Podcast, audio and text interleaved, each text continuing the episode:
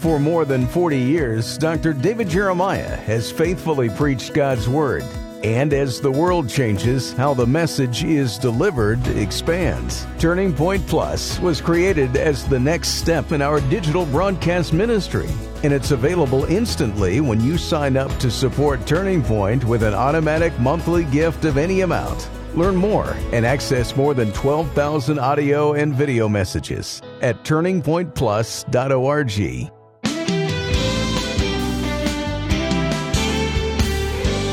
If you have ever experienced doubt because your prayers seem to go unanswered, then you can relate to Habakkuk. But do you know the rest of his story? Today on Turning Point, Dr. David Jeremiah shares more about the prophet Habakkuk and his inner journey from doubtful to worshipful.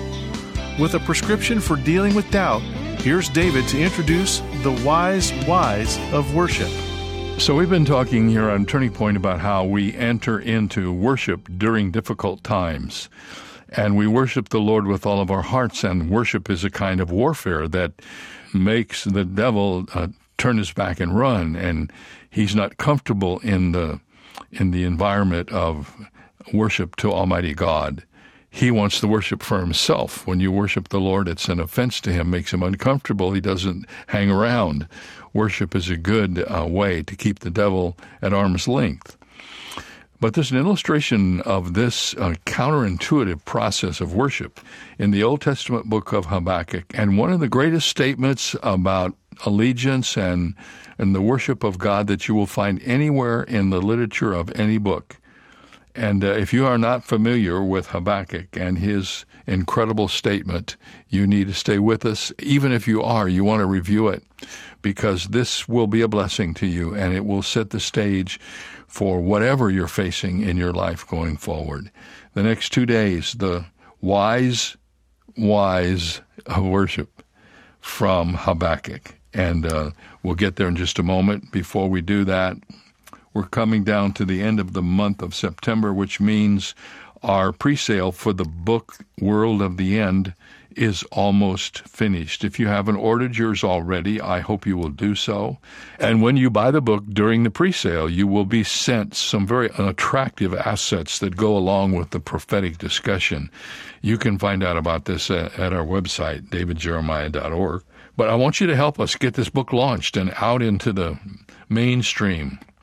We're very excited that the book is going to be released before the elections. You need to read this book before you vote you need to read this book before you express your thoughts. Uh, it's not a book about politics, it's a book about the Bible that will help you figure out what to do with the political situation. The book is called It's Not the End of the World, but It Is the World of the End. It shows you how to create priorities based upon the prophecy of Jesus. And uh, you need to order it from our website and do it now for the pre sale advantage. All right, let's open our Bibles um, to the book of Habakkuk in the Old Testament. You may have to go to your index to find that book. It's kind of buried in the minor prophets of the Old Testament, but it's worth a search, and uh, we're going there right now. While I was in Michigan to do what I love to do most, which is to teach the Bible, some friends who live in the area told me a story which, in my imagination could not possibly have happened. But it happened there in that community in a church just a few miles from the Maranatha Conference. In that church, there is a lovely Christian family husband and wife, three young daughters. Just before I came there, they'd been praying for children, and she discovered that she was pregnant and she was carrying their fourth child. In fact, time enough had passed so that they were actually able to identify the fact that they were going to have their first boy, and they were all filled with anticipation and excitement. It was the habit of this couple every night after dinner that the husband and the wife would take a walk. They lived in a rural part of Michigan. If you've ever been to Michigan, there are many rural parts of Michigan. Was just something they did, and especially now that she was with child, they were trying to do that more regularly. And on this particular night, the husband had a phone call from a business associate and was not able to go with her right after they had finished eating. And he said to her, Why don't you go on without me? I'll catch up with you. She wasn't walking that quickly at this particular moment, and so that was their plan. Well, his phone call was extended, and so he was not able to get to be with her as rapidly as he had thought. Hold that picture, if you will, in your mind, freeze frame it, and go with me to another house in the same community. A young boy, just in the latter years of his teenage years, came home. As he pulled his car into the driveway and started to go into the house, he stopped and looked at the fender and uh, realized that there was a dent in the fender, and he remembered having the impression that he had hit something along the road.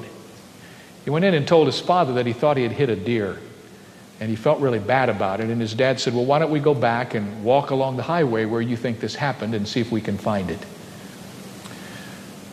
The father and the son were walking along the Michigan rural highway, and they met the young father, who by this time had gone to look for his wife. The father and the son explained why they were there. The father explained why he was there, and together they began to walk the highway until they came to the place where the young man thought he had hit a deer, and I'm sure by now you have figured out the awful tragic end of this story. He had not hit a deer at all. He had hit this young mother as she was walking along the highway. He had hit her so hard that he broke her neck, and she was in the ditch, and the husband found her dead. He was a godly man, a Christian husband, but there is not anything that you can imagine. Stretch your imagination to the very limit of the tragedy and anguish of that moment.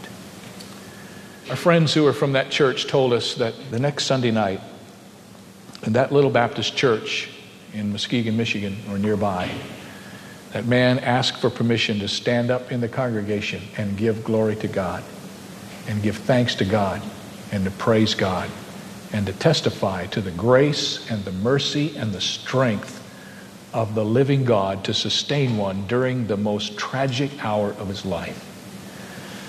As that story was relayed to me, and we were almost all of us in tears as we talked about it, I thought to myself, is there anything that you can imagine? Is there anything you can dream about? Is there any resource that you know about or have ever read about that could so sustain a man that in an hour like that, he can stand in front of his peers and give glory to God.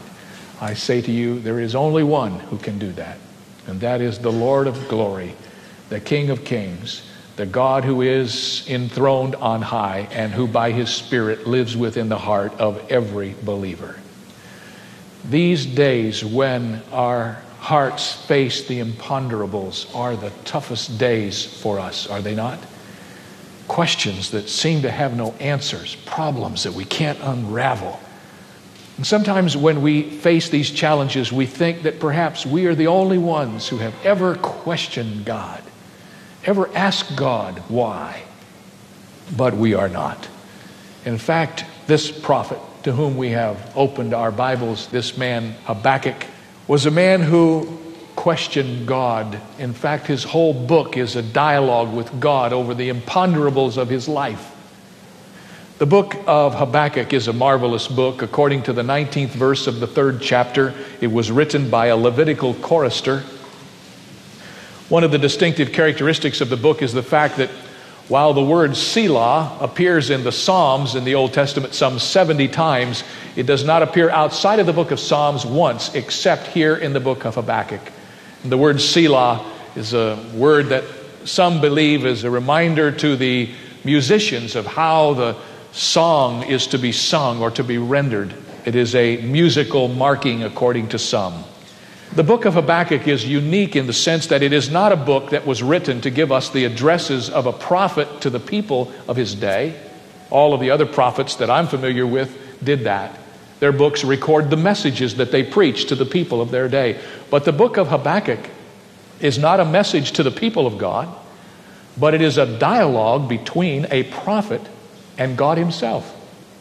And it is the record of the questioning and answering that goes on between a prophet and God. It is literally looking behind the scenes into the heart of a great prophet who is agonizing in his spirit over questions that seem to have no answers to him. Someone has reminded me recently that the book of Habakkuk is the grandfather of the Reformation. Did you know that? In the second chapter and in the fourth verse, you have for the first time in the Old Testament the words, The just shall live by faith. Paul read Habakkuk, and Martin Luther read Paul, and that's how we got the Reformation. All comes back to the book of Habakkuk. One of the things that intrigues me as I come to understand more and more the message of this great book is that the word Habakkuk itself is a word which means to embrace. And I have to believe that it is a wonderful picture of this man who, as we shall see, in the midst of all of the unanswered questions of his day, he still was able to embrace the God that he served.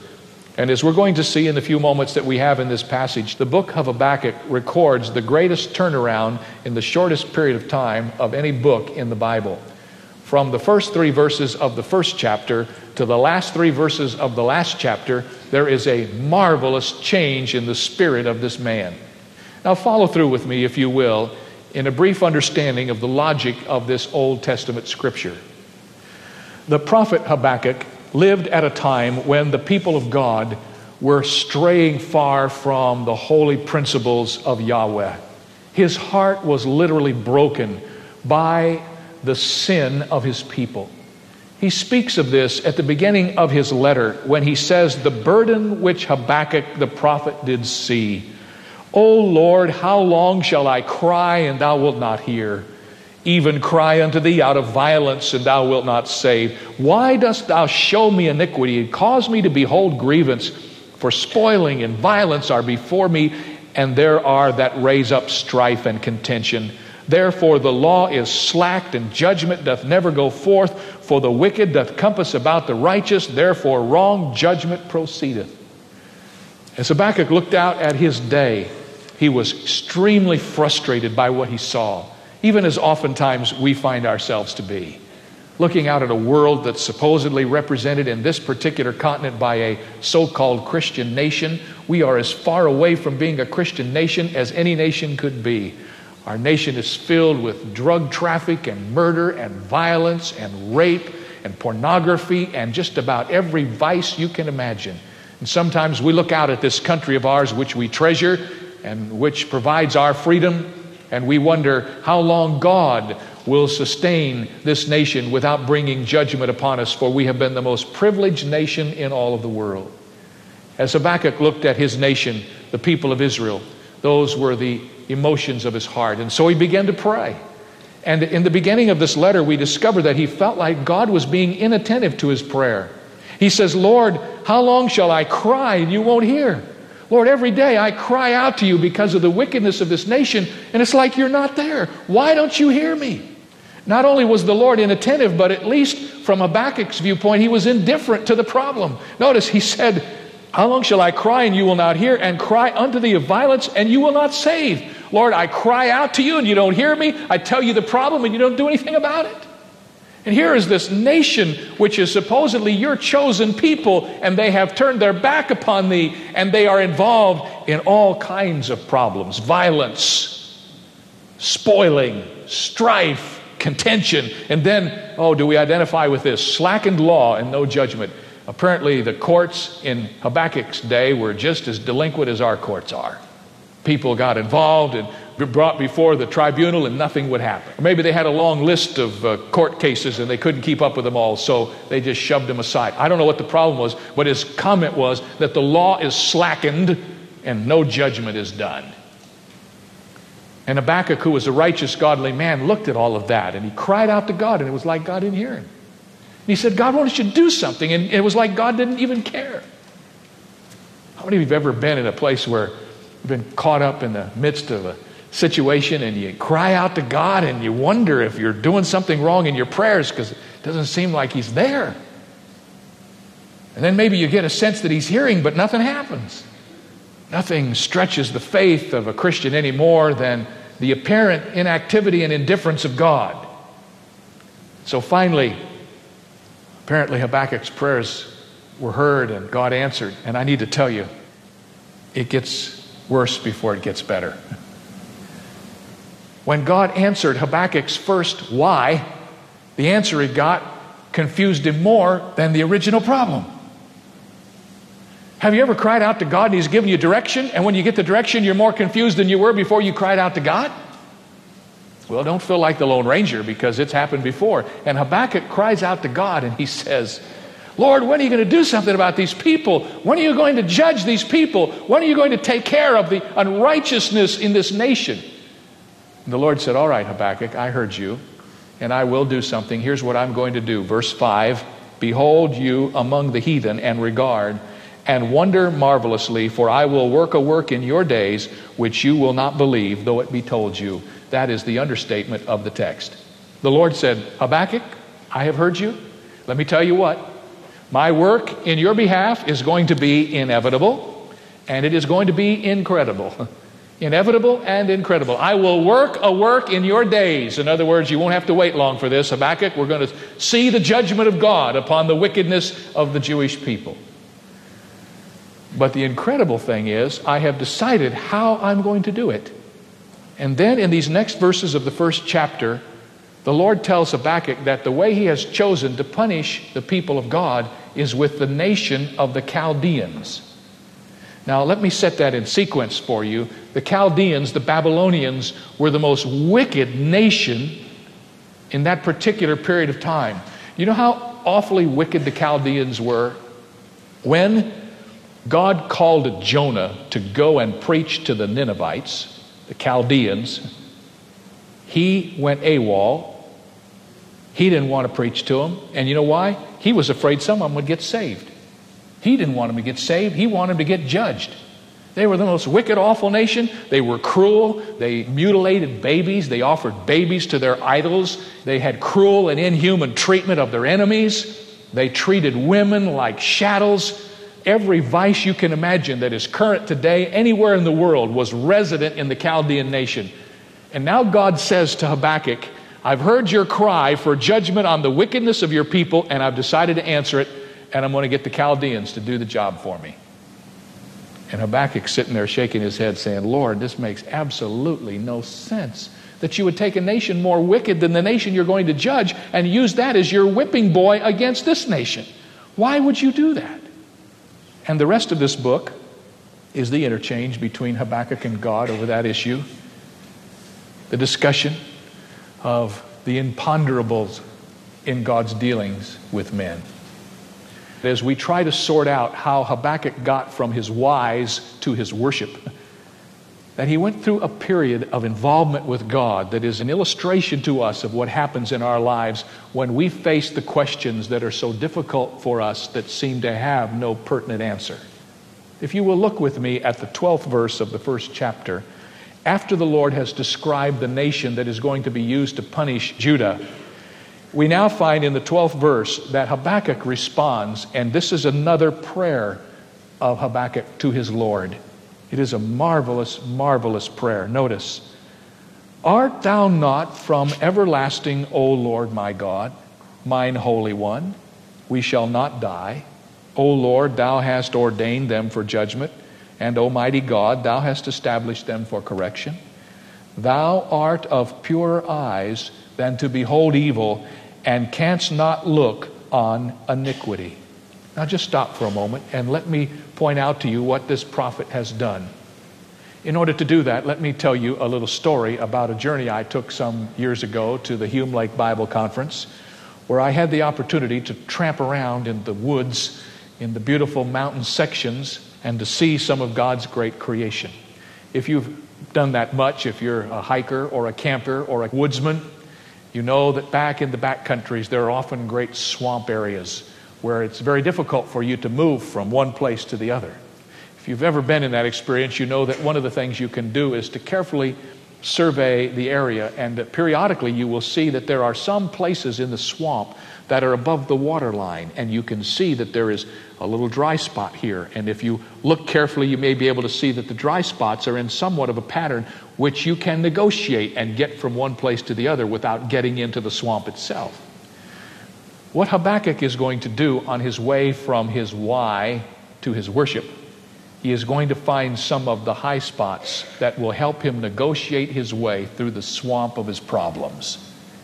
In his prayer, as he prays in the 12th verse of the first chapter, he extols the virtues of God. And if you have taken notes on this passage, or if you're in the process of taking notes, you won't have a hard time noticing that he mentions several of the attributes of God. He is eternal, art thou not from everlasting? He is holy. O Lord my God, my Holy One. He is sovereign. Thou hast ordained them for judgment. He is mighty. O mighty God, thou hast established them for correction. He is pure. He has purer eyes than to behold evil. Now, those five things in that particular prayer are the things to which Habakkuk gave his focus when he could not understand what God was doing. Do you see what he has done? He still doesn't understand what God is doing, using this unrighteous nation to judge the righteous nation which is his own. But in the midst of these imponderables, these questions, what he does is he reduces what he does know to the very absolute minimum and he calls out to God and he reviews the nature of God, which is so very well known to him as a prophet. I make this observation to all of us who have ever experienced times of great questioning, times of hurt and discouragement, times of wondering. That sooner or later in our lives, we will face moments when we are reduced to that which may be considered the least common denominator of our faith. All of us, as we look back in our lives, will be able to chart our lives with a would be graph, as you would. You'd be able to see that we've had high moments, we've been on the mountaintop, and we've had low moments, we've been in the valley. Just about everybody I know has that experience. Nobody stays on the mountaintop for very long, and thank God nobody stays in the valley forever either. But we move along the way, hopefully on an ever upward pattern toward glory, and we experience the highs and the lows of life. When we are in the valley, when we are in that moment of time when we don't know the answers and we can't seem to figure out what's going on, it is at that moment in time when we are like Habakkuk. We are reduced to grabbing hold of the truths about God which we know for a fact and hanging on to them with all of our heart. Habakkuk, his name means the clinger or the hanger on to, the embracer. I have had some wonderful high moments in my life, and my relationship with my wife and my family has been one of the great blessings that God has given to me. But I have also had some low moments. You know, pastors don't often talk about their low moments. We're always supposed to be successful and always up on top of everything, but I've had some moments when I was as low as I ever hoped to get. And I remember in the lowest moment of my life, that what happened to me is exactly what I observe in this prophet. Often in those days, I would swing my feet out of bed in the morning, put them on the floor, and pray something like this to the Lord in my first waking moments God, I don't know what's going on. I know you're a good God, and I know you love me, and that's all I know. Lord, the best I know how, I'm going to hang on to those two things today. I'm just going to hang on to this fact. I know you're a good God, and I know that you love me, and I don't understand anything else that's going on, but I do know those two things. You know, when you're going through the swampland of trouble, sometimes you have to find the high spaces, and you got to step from the high spaces that you can observe, and you've got to put your foot over here on God's holiness and then grab hold of a little turf over here and God's everlastingness, and over here to God's goodness, and over here to God's love. And you can get through the swampland if you remember the God that you know and you review who He is. Don't spend time meditating on your problems, that will not do you any good. Meditating on your problems just drives them deeper into who you are. You need to get your eyes off your problems and remember again who God is. And that's what Habakkuk did. In his prayer to God, he reviewed the nature of God that so thrilled him in his relationship with Jehovah. Amen. Well, I'm glad we have some more time for this because we'll talk about it again tomorrow as we uh, deal with the incredible worship statement of the prophet Habakkuk. I've been telling you uh, throughout uh, these days that we have some special events coming up, and I want to keep telling you because the first one's uh, well, it's just a little over a week away. We're going to be in uh, Raleigh, North Carolina at the PNC Arena on Thursday, October the 6th. This is our first event of the fall. On Thursday, October the 13th in Orlando, Florida at the Amway Center. On Thursday, October 20th at Greenville, South Carolina, the Bon Secours Wellness Arena. And on Friday, November the 11th in Buffalo, New York at the KeyBank Center. And uh, we'd like you to come and be one of the many attenders who comes to these arena events. They're highlights for me. I look forward to these, even though they're kind of challenging in terms of the travel. They're one of the great blessings of the year for me, and they will be for you if you come. Get your tickets from davidjeremiah.org. They're free, but you must have a ticket. See you right here tomorrow. Join us. Thank you for listening today.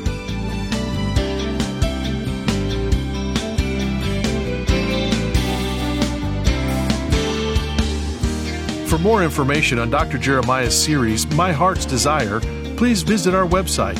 There you will also find two free ways to help you stay connected our monthly magazine Turning Points and our daily email devotional. Sign up today at davidjeremiah.ca slash radio. That's davidjeremiah.ca slash radio. Or call us at 800 946 4300. When you do, be sure to ask for your copy of our 14 month calendar for 2023, Moving Mountains, filled with inspiring scriptures and images to encourage you in your walk. It's yours for a gift of any amount. You can also purchase the Jeremiah Study Bible in the English Standard, New International, and New King James versions, available in several handsome cover options. Get the details when you visit our website, davidjeremiah.ca/radio. This is David Michael Jeremiah. Join us tomorrow as we continue the series My Heart's Desire here on Turning Point with Dr. David Jeremiah.